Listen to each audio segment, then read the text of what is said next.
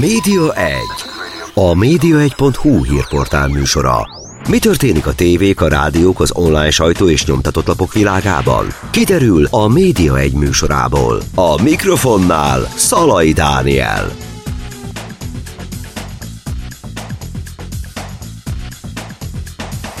Köszöntöm Önöket, ez itt a Média 1, a vonal túlsó felén pedig Szlovákia, pontosabban Szalai Zoltán, a Denik N projektvezetője, mondhatjuk így Zoltán, hogy projektvezető?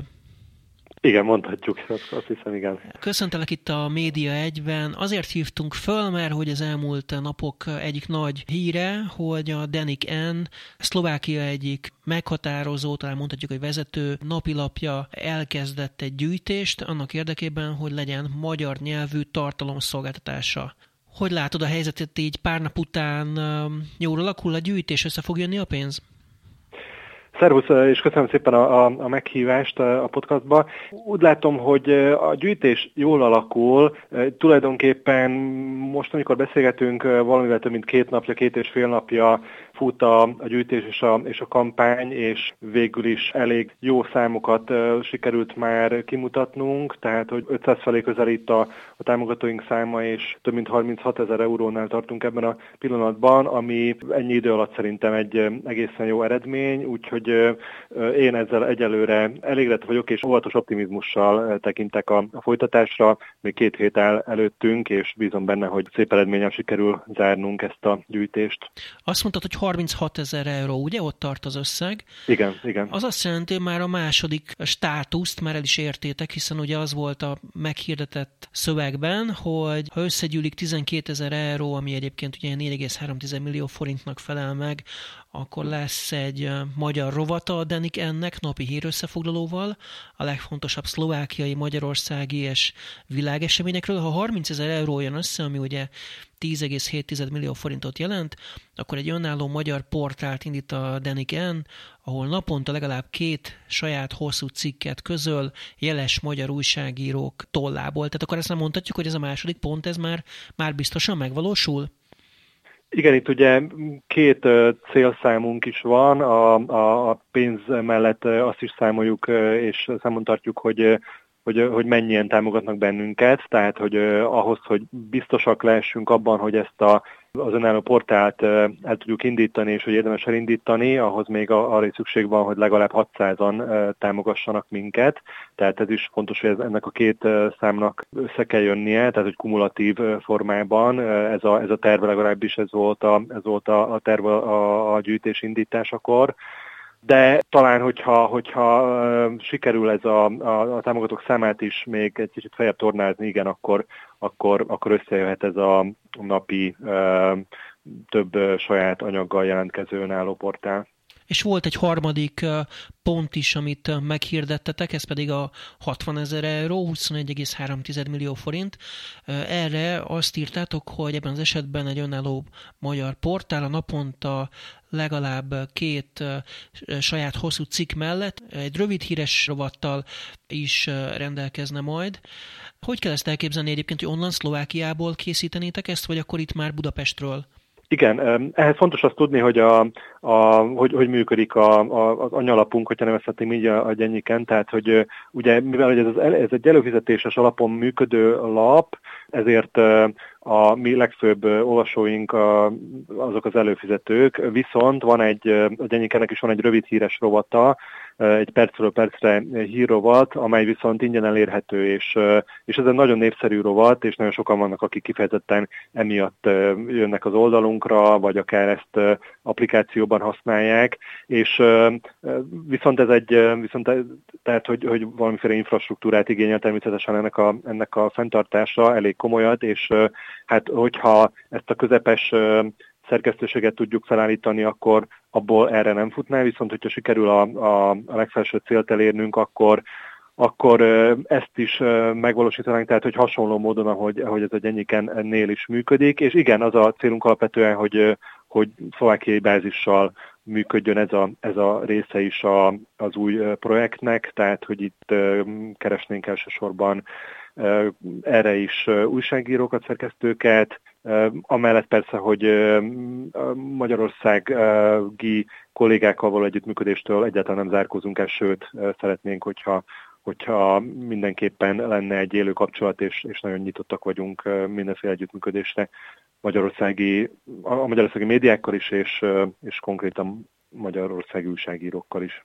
A célcsoportotok az a Szlovákiában élő magyarok, tehát a mondjuk ugye innen, hogy a határon túli magyarok, vagy, vagy a magyarországi, anyaországi olvasók? Uh-huh. Elsősorban a szlovákiai magyarok lesznek a célcsoportunk, és a legfőbb célunk éppen az, hogy azok, azokat a hiányosságokat tudjuk valahogy orvosolni, amik a szlovákiai magyar média, médiát jellemzik. Tehát itt még lehet, hogy fogunk erről beszélni bővebben is, de, de tehát, hogy itt a, a függetlenségnek hiányáról elsősorban szó, de ugyanakkor a, a minőségi médiával is komoly problémák vannak, tehát hogy, hogy, hogy, elég kevés a minőségi média, és amik vannak is, tehát hogy azok is különféle problémákkal küzdködnek. Tehát, hogy azt szeretnénk elsősorban, hogy a szlovákiai magyaroknak is legyen egy saját biztos hírforrásuk. Vannak olyan adatok is a birtokunkban, amelyek szerint a, a szlovákiai magyarok elsősorban a, a hazai hírforrásokat részesítik előnyben, tehát hogy nem is annyira magyarországiakat, hanem akár inkább a szlovák hírforrásokat például érdekes módon.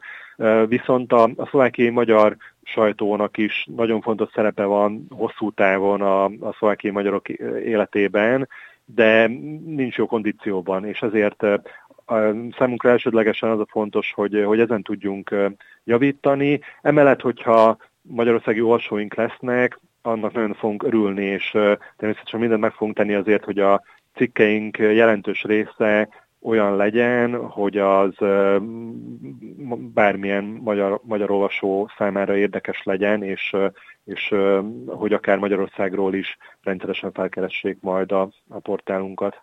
Rálátsz-e egyébként arra, hogy az eddigi támogatók azok honnan jöttek jellemzően?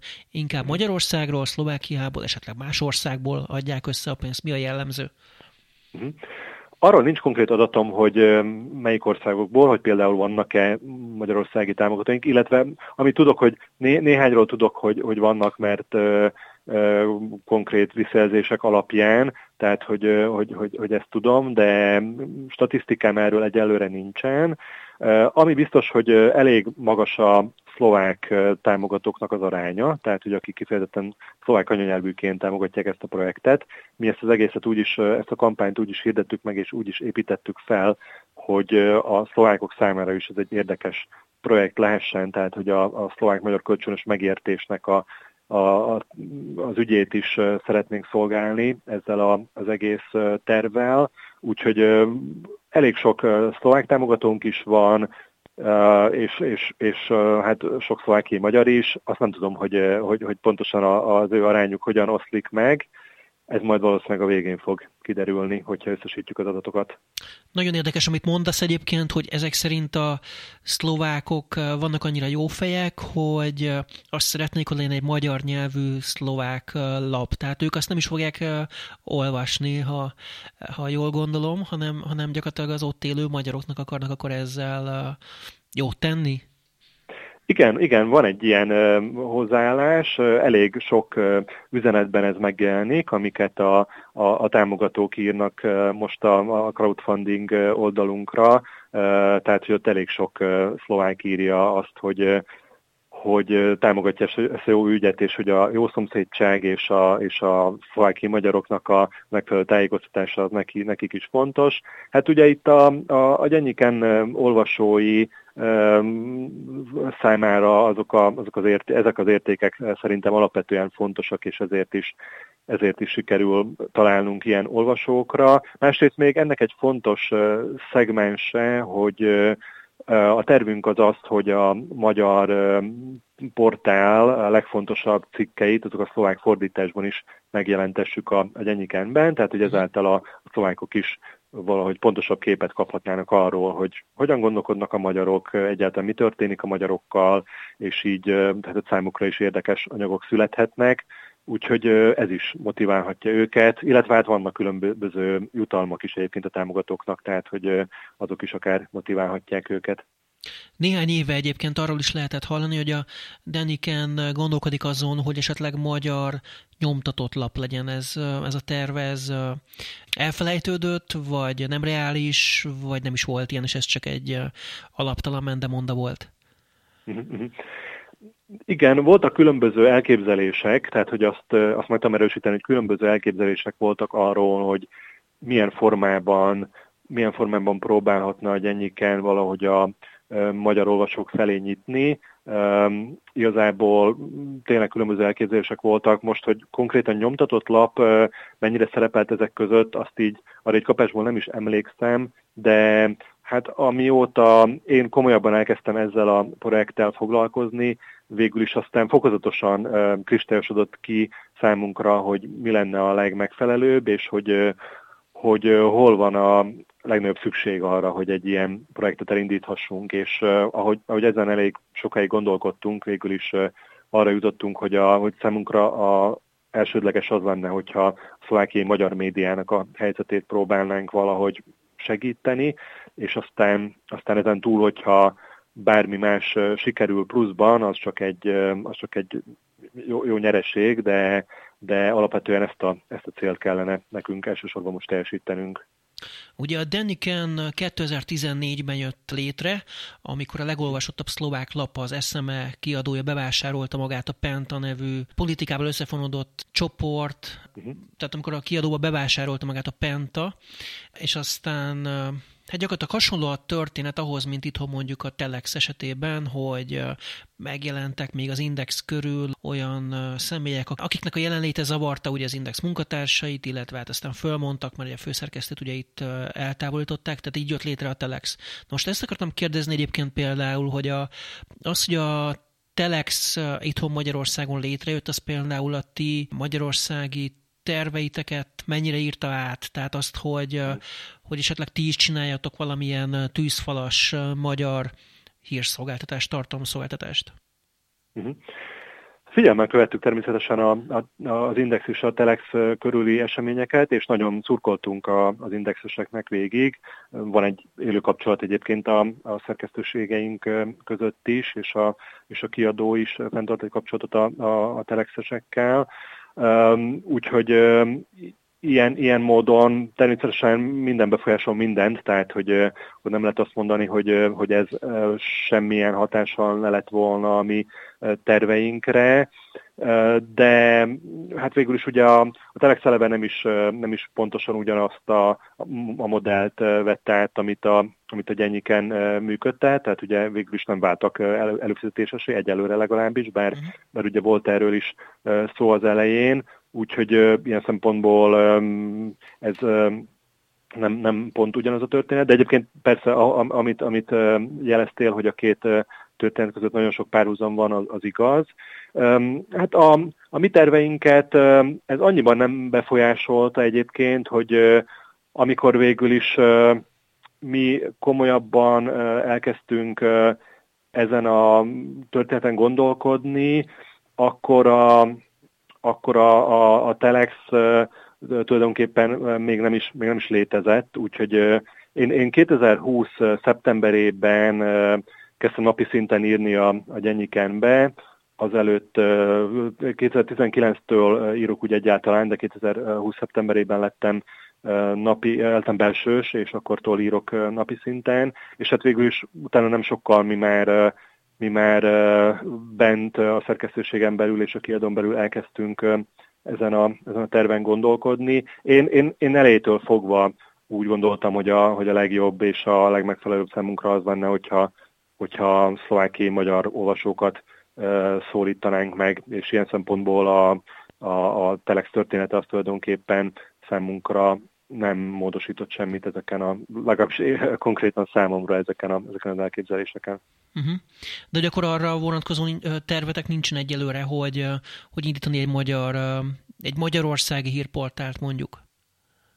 Nem, nem, nem, ilyen, ilyen tervünk nincsen. Tehát, hogy én azt gondolom, hogy a, hogyha el tudunk érni magyar olvasókat, már pedig szerintem el tudunk magyarországi olvasókat innen is, tehát hogy az, az nagyon jó, de mindenképpen itteni bázisú portál lesz az, amit elindult, elindítunk, tehát hogy valószínűleg itt Pozsonyban lesz a szerkesztőségnek a központja. Ez számunkra sokkal praktikusabb is egyébként, mint, mint Budapesten keresni helyet magunknak, és, és hát teljesen át kellene az egész koncepciókat alakítani. Az pedig most, hogy egy teljesen új és másik hasonló projekttel rukkoljunk elő, az, hát az, az túl nagy ambíció lenne, azt hiszem, hogy, hogy, hogy számunkra ilyen pillanatban, és úgy nem is igazán látnám az értelmét, tehát hogy gyakorlatilag még egy kicsit saját magunknak is csinálnánk azzal a konkurenciát. Mennyire problémás, illetve hát mondtad ugye az előbb, hogy problémás a, a szlovák média helyzet is, de ugye látod, hogy milyen a magyar. Kettő között mik a legnagyobb különbségek és esetleg a hasonlóságok? Uh-huh. A, a szlovák vagy a szlovákiai magyar? Ja, igen, hát a... Mind, mind a kettőről beszéltünk, igen. Mind a, a kettő, kettő egy igen. különböző. Uh-huh. Uh-huh. Igen, a, ami a, a, a szlovákot illeti, a szlovák média jelenleg nincs annyira rossz kondícióban, tehát hogy én azt gondolom, hogy, hogy tényleg óriási szakadéknyi különbség van a, a szlovákiai sajtószabadság és a, és a magyarországi sajtószabadság között. Eleve nálunk nem voltak olyan támadások a, a sajtó ellen tulajdonképpen az elmúlt húsz évben, ami, amilyeneket mostanában Magyarországon látunk, tehát hogy utoljára talán még a, a 90-es években a Vladimir Mecsiár idején volt, voltak komolyabb próbálkozások a sajtóban nagyobb térfoglalásra, hatalmi térfoglalásra, tehát hogy akkor ott voltak erős propaganda alapok, és, és, és nagyobb megosztottság volt a sajton belül, nagy harc folyt a, a közmédiáért és a különböző kereskedelmi médiákért is, tehát hogy a, a, a politikusok és a hozzájuk kapcsolódó érdekcsoportok között tényleg egészen akkor kellemetlen ügyek folytak ezen a téren, de aztán tulajdonképpen a 2000-es évek óta itt egy elég kultivált mediális közeg alakult ki,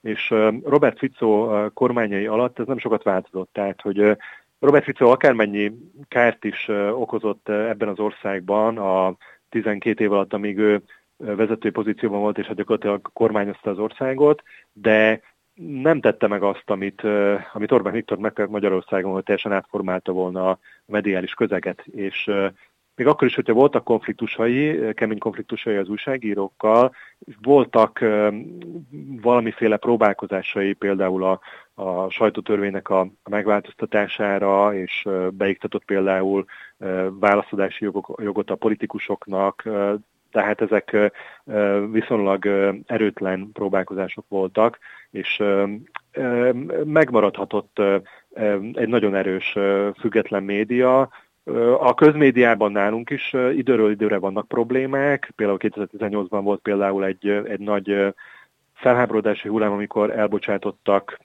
nagyon ismert és tapasztalt újságírókat, és akkor tüntetések is követték ezt, és az az úgy máig tulajdonképpen nem rendeződött igazán, tehát hogy máig, máig ugyanazok az emberek ülnek a közmédia vezetőségében, de a, a független sajtó meg tudta tartani a, az erejét, és ez szerintem nagyban köszönhető annak is, hogy, a, hogy az előfizetéses modellre az online portálok is elég gyorsan átálltak, és kialakulhatott egy nagyon erős előfizetői bázisuk. Ugye az jutott eszembe, hogy azért nem olyan régen volt uh, újságírógyilkosság, Pozsony környékén. Pozsony mellett, igen. Igen, ugye Pozsony mellett oknyomozó újságírót és az ő párját gyilkolták meg. Az viszont egy nagyon nagy különbség, hogy nálunk viszont ilyenek még, hál' Istennek, nincsenek, vagy nem tudunk róla, hogy lett volna ilyen. Ezt igen, az ügyet igen, sikerült igen. mostanra feldolgoznia úgy a, a szlovák közéletnek, és ezen mennyire, mennyire léptek túl mostanra? Hát azt gondolom, hogy ez, a, ez, ez az ügy Szlovákia elmúlt 30 éves történetének a, az egyik legjelentősebb ügye, és hanem a legjelentősebb ügye olyan szempontból, hogy itt, itt éppen a, az a két világ csap össze, ami, amelyek az országnak a, a fejlődését meg, meghatározhatják.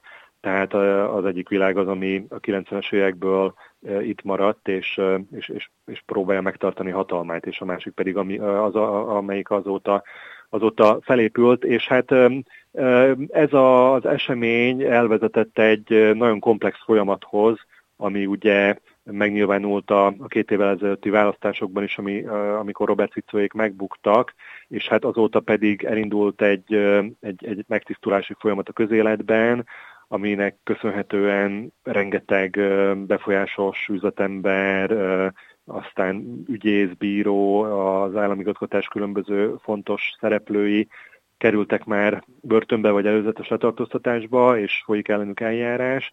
Tehát, hogy ilyen szempontból valamennyire mondhatjuk azt, hogy a, a társadalomban elindult egy folyamat ennek a feldolgozására. Azt gondolom, hogy még azért messze vagyunk attól, hogy ezt, a, ezt az egész ügyet a társadalom ténylegesen fel tudja dolgozni. És hát ez egy rendkívül fájó esemény volt, ami azt gondolom, hogy még nagyon sokáig egy ilyen, tényleg egy rendkívül fájó pontja marad a, a, a szlovákiai újságírásnak, de azt kell, hogy mondjam, hogy még ez is a, a, az újságírásnak az erejét mutatta, tehát azt, hogy, hogy csak egy ennyire brutális és durva tettel tudtak az újságírók ellen fellépni azok, akik számára kényelmetlenné vált a szabad sajtó. Tehát, hogy ez egy tényleg rettenetesen kiéleződött ezzel a konfliktus a hatalom és a, a civil társadalom között úgy mond, de, de azt gondolom, hogy, hogy meg is erősödött ezek után a civil társadalom, láthattuk ezt a tüntetéseken is, és láthattuk azon is, hogy a, hogy a, a szabad sajtót nem sikerült megtörnie a, a maffiának és a, és a és a hatalomnak, amely, amely összefonódott a maffiával.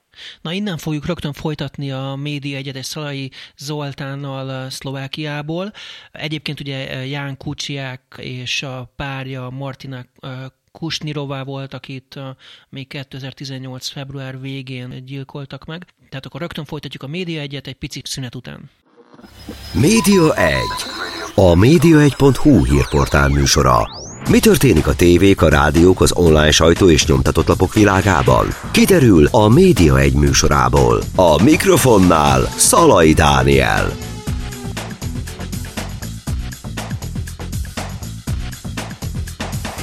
Ez itt továbbra is a Média 1 és az imént Szalai Zoltánnal ott hagytuk abba, hogy ugye beszéltünk a szlovák sajtó helyzetéről, és a 2018. február végi sajnálatos eseményeket is felidéztük a kucsiák gyilkosságot, aminek kapcsán ugye egy nagyon komoly ügy bontakozott ki.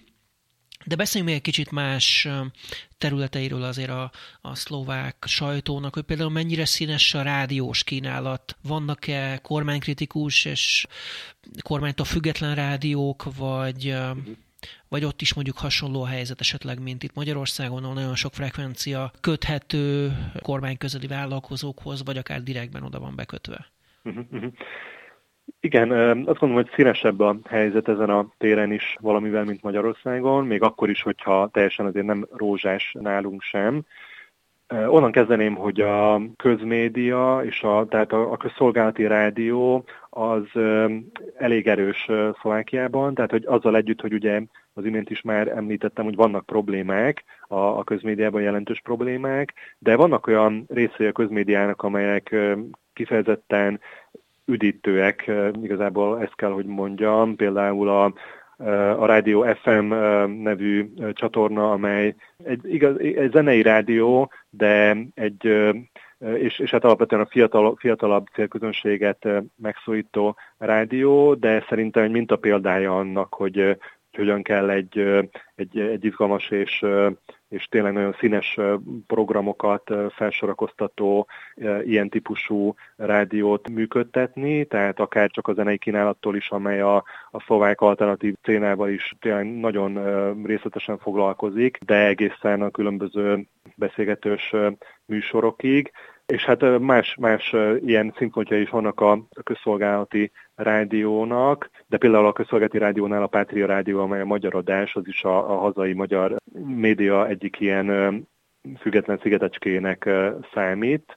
De egyébként vannak más rádiók is, ahol vannak kormánykritikus hangok, például a, az egyik vezető kereskedelmi rádióban van egy napi politikai vitaműsor, ahol naponta a legfontosabb politikusok fordulnak meg a köztársasági elnöktől, a koalíciós vezetőkön keresztül az ellenzék vezetőiig, tehát hogy egy, egy naponta jelentkező körülbelül félórás beszélgetős műsor, egy nagyon dinamikus, nagyon aktuális, és általában egyébként nagyon, azért is nagyon érdekes, mert a, ez egy nagyon-nagyon hallgatott műsor, rengetegen hallgatják, mert ez egy, egyébként egy, egy, egy, egy kereskedelmi rádió, amely teljesen szokványos műsorstruktúrával rendelkezik, ami a, a tehát nem egy politikai rádió, de ez az egy politikai műsor, ezt nagyon sokan hallgatják, és a politikusok is általában úgy érkeznek ebbe a műsorba, hogy valami érdekeset tartogatnak. Úgyhogy, úgyhogy vannak ilyenek, és aztán van egy, egy például egy nagykereskedelmi rádió, amely a, a parlamenti házelnöknek a tulajdonában van, tehát hogy ilyen is, ilyen is van, azért mondom, hogy elég színes és vegyes, de vannak, vannak független adók is, és vannak olyanok is, amelyek azért, azért kormány, kormánybefolyás alatt vannak. És egyébként a szlovákiai, ottani országbeli, helyi sajtó és különböző média szervezetek mennyire engedik be az ott élő magyar hangokat? Hát nagyon kevéssé, nagyon kevéssé, tehát itt um, elég nagy szakadékok vannak ezen a téren is. Um, Hát főleg most, amióta két éve a egyetlen egy magyar párt sem jutott be a, a szlovák parlamentbe, ez először fordult el a rendszerváltás elő a rendszerváltás óta. Azóta a magyar hangok úgymond nagyon kiszorultak a, a szlovákiai közéletből és azáltal a sajtóból is. Ugye amíg, amíg a parlamentben és a kormányban is fontos pozíciókban voltak magyarok, addig, addig a szlovák sajtó is jobban odafigyelt a, a magyarokra, kénytelen volt jobban odafigyelni a különböző magyar témákra, magyar ügyekre is. Azóta az elmúlt két évben látszik, hogy, hogy ez alapvetően azért megváltozott, és kezdenek háttérbe szorulni ezek a témák, de másrészt az is jellemző, hogy például a magyar témákkal maguktól úgy ritkán foglalkoznak a, a szlovák sajtótermékek. Egyébként az jutott eszembe itt, hogy beszéltünk, hogy magyar hang, eh, hogy a magyar hangot ott nyomtatják eh, Pozsonyban, és hogy, hogy van egy ilyen érdekes része az ottani viszonyoknak, hogy a, a, ugye mondtad a Pátria Rádiót, hogy tehát több magyar uh-huh. média szolgáltató vagy sajtóterméknek valamilyen szinten egy, egyfajta menedéket ad Szlovákia ilyen szempontból legalábbis, hogy ott, ott szólnak, például Vejszer Lindának ugye ott megy a, a Pátria Rádióban műsora. Ott a magyarok ezeket tényleg figyelik és hallgatják ezeket? Igen, nagyon érdekes egyébként a magyar hang története. Én, a, én az új szó napilapnál voltam, amikor a magyar hang elindult, és akkor végül is, már nem is emlékszem, hogy pontosan hogyan történt, de, de végül is rajtam keresztül zajlott ez a, ez a megegyezés, amikor végül is megegyeztünk arról, hogy a, hogy a magyar hangot itt fogják Szlovákiában nyomtatni. A, a, az úszónak az akkori kiadójának a, a nyomdájában, és hát ez, ez azóta is megmaradt. E, egyébként, ami, ami, ami érdekes, hogy a, a Gyenyi Kent a, a viszont Budapesten nyomtatják, hm. tehát, hogy minket most Budapesten nyomtatnak. Hetente egyébként ilyen... hetente van a megjelenés?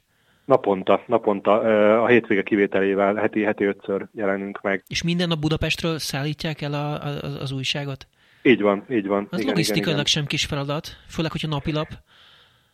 Nem, viszont ez egy, nekünk korai lapzártáink vannak, mert a napilap nekünk inkább csak egy ilyen kiegészítő, a nyomtatott az egy inkább egy kiegészítő termék, nekünk az online a, a, a fő termékünk, és a napilapban inkább csak az online non megjelenő hírek legfontosabbikai vannak ott, tehát nem minden, és, és nem is annyira egy, egy ilyen szokványos napilap jellegű, inkább valamennyire átmenet a napilap meg a magazin között. Uh-huh. Tehát, hogy ilyen szempontból ez így ilyen korai lapzártákkal is, is fenntartható, úgyhogy ezért egy kicsit egyszerűbb megoldani. És akkor reggel már ugyanúgy korán ott van az emberek postaládájában a Budapesten kinyomtatott újság? Így van, igen. És miért pont így nyomtatjátok? Azt hiszem, hogy, hogy, hogy a legjobb ajánlatot Budapesten sikerült megszerezni, de ennek pontosan nem ismerem a történetét és a hátterét, szintén szólva. Uh-huh. Hát csak nagyon érdekes, hogy tényleg a, a, a magyar, magyar hangot onnan Pozsonyból hozzák, és ugye azért, mert uh-huh. itt nem vállalták a nyomdák, meg nagyon nem voltak jók a konstrukcióik, ti pedig ide hozzátok, tehát hogy... Hát, valószínűleg az nem annyira uh, fontos egy, a, a magyarországi nyom, nyom, nyomda tulajdonosoknak, hogy, hogy, hogy milyen szlovák lapot nyomtatnak, tehát hogy valószínűleg az minden nekik, hogy, hogy egy szlovák tar- lap milyen tartalommal jelenik meg, amit kinyomtatnak. És hogy van egyébként, hogy a, a nyomtatott lap az nektek miért fontos, hogy legyen? Abból jönnek utána előfizetők az online-ra, vagy hogy van ez? Ez nálunk valamennyire presztis kérdés is, tehát hogy a, a nyomtatott lap példányszáma nem túl magas egyébként nálunk, tehát hogy ez igazából egy pár ezres példányszám, szóval, hogy tulajdonképpen elenyésző a, a, az online látogatottsága mellett. Ez inkább valamennyire presztis kérdés, tehát hogy ugye, ahogy említetted és felvezetted, hogy a, a SME napilapból alakult meg a Gyenyiken, és hát a SME az egy klasszikus nyomtatott napilap volt sokáig, most már ők is erősebbek az interneten, de náluk még mindig tulajdonképpen a klasszikus formátumú napilap is megjelenik, és viszonylag nagy, nagy példányszámban. Tehát, hogy a, a kollégák, akik pedig átjöttek és megalapították ezt az új lapot, hát ők is végül is abban a közegben szocializálódtak még, és, és hát ezért egy kicsit egy ilyen, mint egy, egy ilyen kicsit szentimentalizmusból is, és presztízs szempontból is megtartották akkor a nyomtatott lapot, és hát van persze egy olyan olvasói réteg is, a, a, amelyiknek ez fontos, és hát számunkra is például van egy fontos jelentősége, amikor például rendezvényeket tartunk, beszélgető esteket, vagy az olvasóinkat felkeressük, és akkor ezt tudjuk osztogatni, mint egy fizikailag is megfogható terméket. Hogy megy különben a lap? Mennyire mondható így stabilnak ezzel az előfizetői tűzfalas megoldással?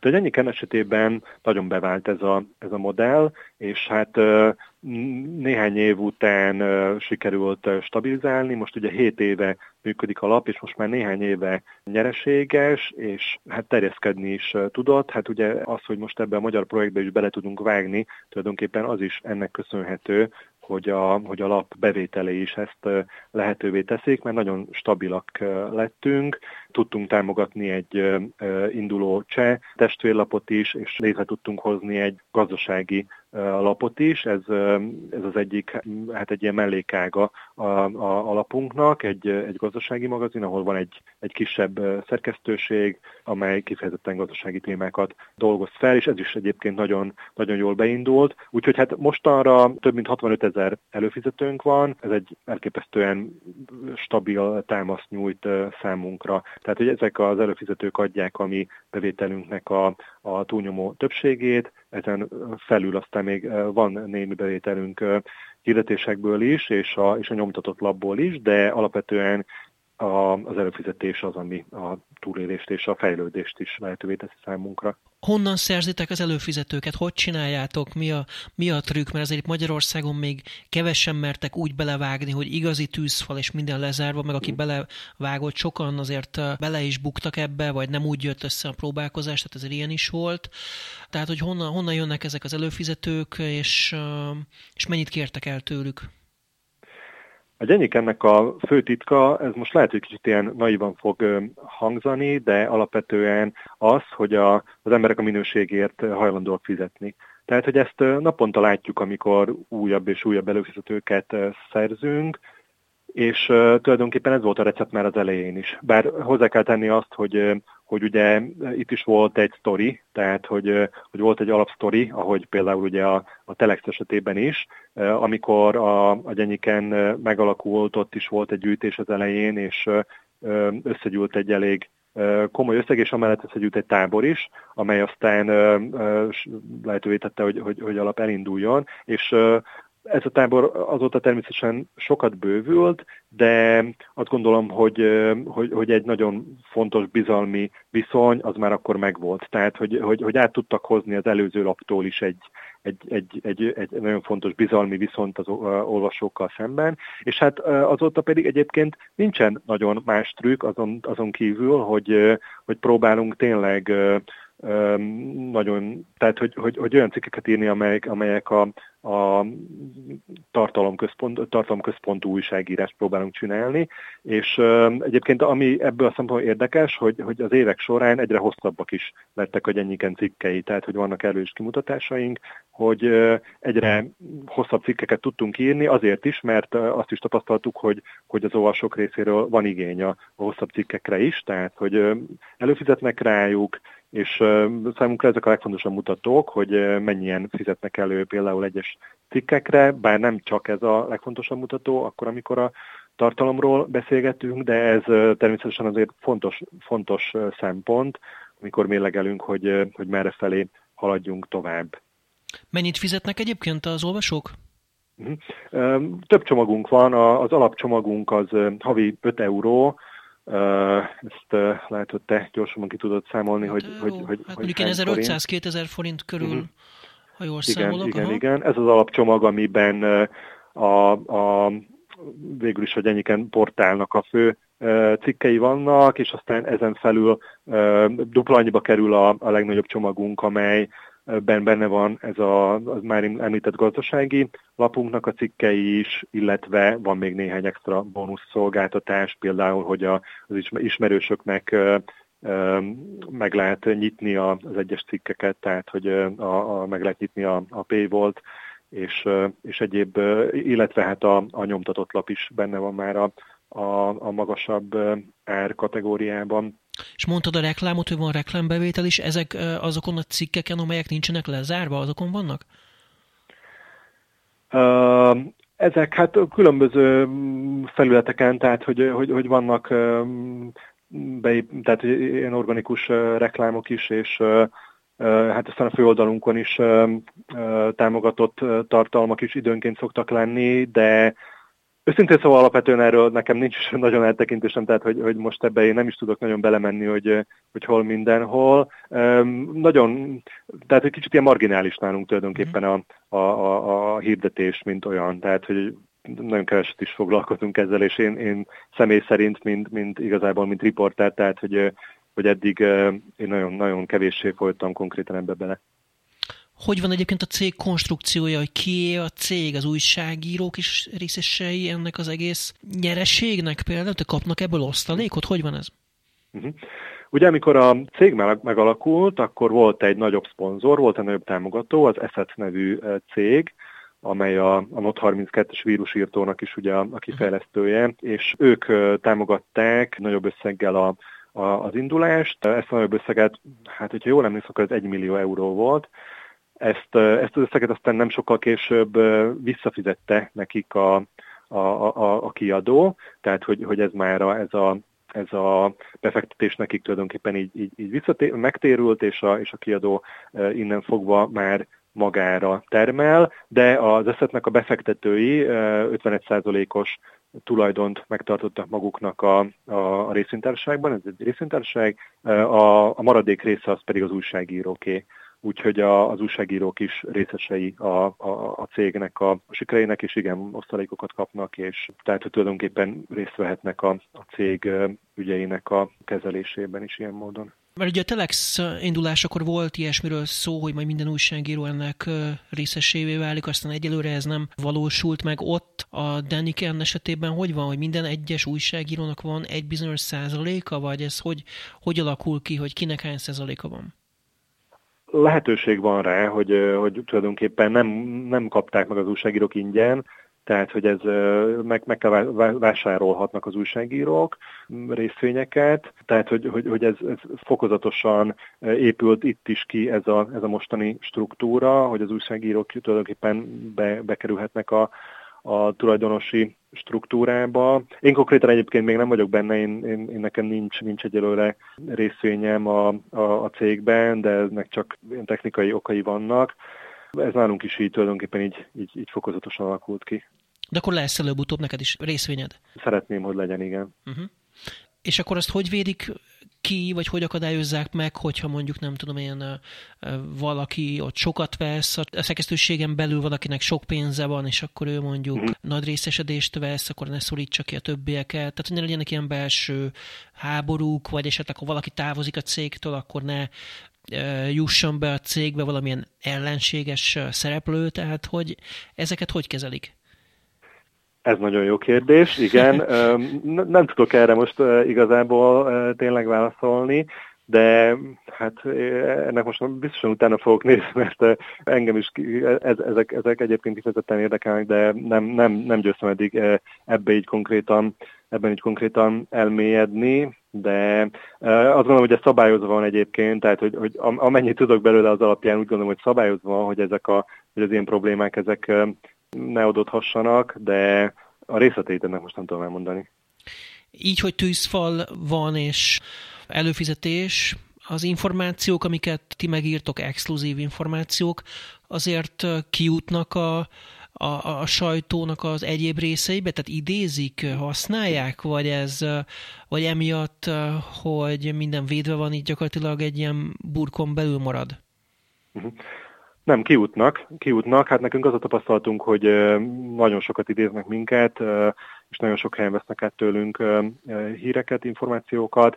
Ez ugye amiatt is van, mert amit említettem, hogy van ez a rövid híres rovatunk, amely ingyenes, és hát általában a legfontosabb információkat, amik akár a fontos saját értesülések, azokat közlünk ebben a rövid híres rovatban is, tehát hogy ezekhez általában a, az olvasóink ingyen hozzá tudnak jutni a, a legfontosabb információkhoz. Tehát, hogy mivel mi sem szeretnénk azt, hogy a, a, azok a, az információk, amelyek tényleg társadalmi szempontból kiemelten fontosak, azok ne juthassanak el olyan emberekhez, akik mondjuk akár szociális okokból nem tudnak előfizetni a, a lapra. Tehát, hogy ezt szem előtt tartjuk, és ezért is van ez a, ez a kettős struktúránk, hogy, hogy a, a rövid híres rovat az, az ingyenes. Emellett vannak egyéb ingyenes tartalmaink is, tehát, hogy van van egy podcast rovatunk, ahol a, igazából a legfontosabb interjúink megjelennek podca, videós podcast formájában, naponta legalább egy ilyen nagy interjú készül. Ez a Pozsonyi Podcast is, nevű, nem?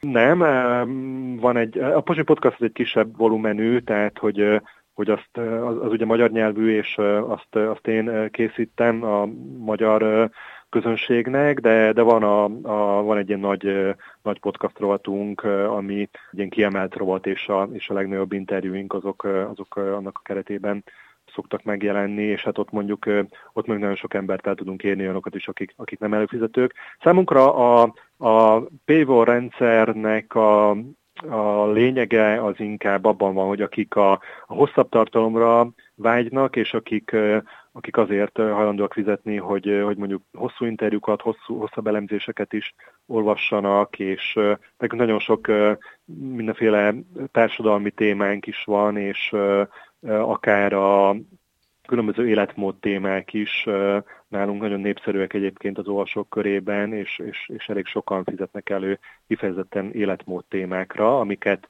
nem bulvárosan közelítünk meg, hanem szakértőkkel mindig, és például nagyon sok hosszú interjúnk van, akár nem tudom, táplálkozásról, étrendbeli témákról, vagy sport témákról, de, de például olyan módon, hogy hogy mit ajánlnak a szakértők, a, hogyha valaki otthon akar edzeni, vagy hogyha, hogyha el akar kezdeni futni, és stb. És, és ezeket sokszor körbejárjuk olyan oldalakról, ahogy az nem jellemző egyébként a, akár a sportsajt, sem a sportsajtóra, de a, kifejezetten az életmód magazinokra sem, és erre elég nagy a kereslet. Mennyien vagytok? Mekkora most a stáb? Több mint százan vagyunk a, a, a szerkesztőségben. Ebben benne van a cseh részleg is? Vagy az nem, külön? nem, nem. Az külön, az külön. A cserészeg az, az, az egy teljesen önálló szerkesztőség, ugye ők Prágában teljesen önállóan működnek, csak van egy ilyen testvéri viszony gyakorlatilag, hogy, hogy, hogy, hogy ilyen testvérlapjai vagyunk egymásnak. Mi több mint százan vagyunk, és egyébként ez is elég dinamikusan növekszik. Én, amikor belsős lettem 2020. szeptemberében, azóta már több mint 20 kollégát tudtunk felvenni, amennyire még így számon tudom tartani. És ebből a több mint száz emberből egyébként, ami még szerintem jó, hogy gyakorlatilag néhány tényleg nagyon kevés kivételt eltekintve mindenki újságíró, tehát hogy, hogy nincs egy valamiféle ilyen vízfeje ennek a, a cégnek, hogy, hogy, hogy az administratív személyzet vagy más jellegű személyzet túl sok pozíciót töltene be, hanem tényleg kifejezetten az újságírókkal van feltöltve ez a, ez a létszám. És akkor alapvetően az előfizetők úgy jönnek, hogy az ingyenes tartalmat elkezdik megnézni, és akkor így behúzza őket, vagy hogy mi az ő megszerzésüknek a, a módszere, azt esetleg elárulhatod-e még? Igen, igen, igen. Pontosan ahogy mondod, tehát hogy, hogy, hogy alapvetően ez a mi megfigyelésünk is, és hát ez a módszerünk is alapvetően, hogy hogy nagyon sokan kattintanak a, a cikkeinkre nem előfizetők, és hát előbb-utóbb megunják azt, hogy, hogy nem tudják elolvasni, és akkor, akkor előfizetnek. Ez az egyik, tehát hogy, hogy akik a, a nagy cikkekre kattintanak, a lezárt cikkekre kattintanak újra és újra, és akkor aztán végül egyszer csak valamelyikre már előfizetnek, a másik pedig a rövid híres rovaton keresztül, ugye ott is nagyon sokan jönnek be, és akkor aztán kedvet kapnak esetleg előfizetni. Tehát, hogy, hogy, hogy alapvetően ez a két csatorna van, ahonnan így behúzzuk az előfizetőket. Értem. Hát nagyon izgalmas, még szerintem nagyon hosszan tudnánk beszélni itt a, a fejleményekről. Egy dolog még mindenképpen érdekelne a végére, hogy egyébként pont most kinyitottam itt a, a Denikent és a te nevedet látom az oldalon, itt newsfilterben egy, egy anyagot tettek ki tőled. Tehát, hogy, hogy egy dolog még mindenképpen érdekelne, hogy hogyha lesz magyar oldal, akkor ott ugyanígy lesz, tehát ott is fizetni kell, ott is ilyen tűzfallal védve lesz? Tehát ez, amit most gyűjtötök, az, az csak egy alap, és akkor utána ugyanúgy lesz ennek havidíja, vagy ez ott teljesen más konstrukció lenne? Mhm. Hát egyébként, hogyha, hogyha még egy kicsit, hogyha magamat reklámozhatom ilyen uh, szerénytelenül, akkor hogyha kicsit lejjebb uh, pörgeted most az oldalt, akkor ott egy uh, magyar nyelvű cikket is láthatsz már, mert most uh, uh-huh. már ennek a uh, gyűjtésnek a keretében uh, elkezdtünk magyar nyelvű cikkeket is közölni, tehát hogy konkrétan egy Vejszer Alinda interjú van már magyarul a főoldalon, hogy a kérdésedre is válaszoljak, igen, igen az, a, az, a, az a célunk, hogy a magyar projekt is hasonlóan előfizetéses módon működjön, tehát hogy eleve akik most bekapcsolódnak és támogatnak bennünket, azok választhatnak eleve előfizetést is, tehát, hogy fél éves, egy éves, akár két éves, vagy akár élethosszig tartó előfizetést is lehet most már előre vásárolni, úgyhogy ezek is paywallos cikkek lesznek, hasonlóan fogunk próbálkozni, ahogy a, ahogy a gyennyiken is működik. Szalai Zoltánnal, a Deniken projekt vezetőjével beszélgettünk arról egyrészt, hogy van egy magyar kezdeményezés, és hogy hogy áll a gyűjtés, másrészt a szlovák sajtóról és az egész Deniken modellről, sok sikert, és nem várjuk majd a híreket, hogy hogy alakult, és mennyi jött össze, és hogy aztán indul az oldal. Még biztos fogunk sokszor beszélni, hogyha elindult, akkor majd újra, majd a stábról, kik lettek a stábtagok, stb. stb. Úgyhogy még, még biztosan fogunk téged keresni. Mhm. Hát én nagyon szépen köszönöm a, a megkeresést és a lehetőséget, és örömmel állok, állok a rendelkezésetekre a jövőben is. Ennyi volt erre a hétre a Média 1. Egy hét múlva jelentkezünk ismét. Visszahallgatható az adás a média1.hu-ról, a webcast.hu-ról, Spotify-ról, iTunes-ról, Google Podcast-ról és a többi podcast platformról, valamint 10 rádió is megismétli ezt a beszélgetést különféle időpontokban. Viszont hallásra köszönöm az önök megtisztelő figyelmét. Szalai Dánielt hallották, én pedig Szalai Zoltánnal beszélgettem.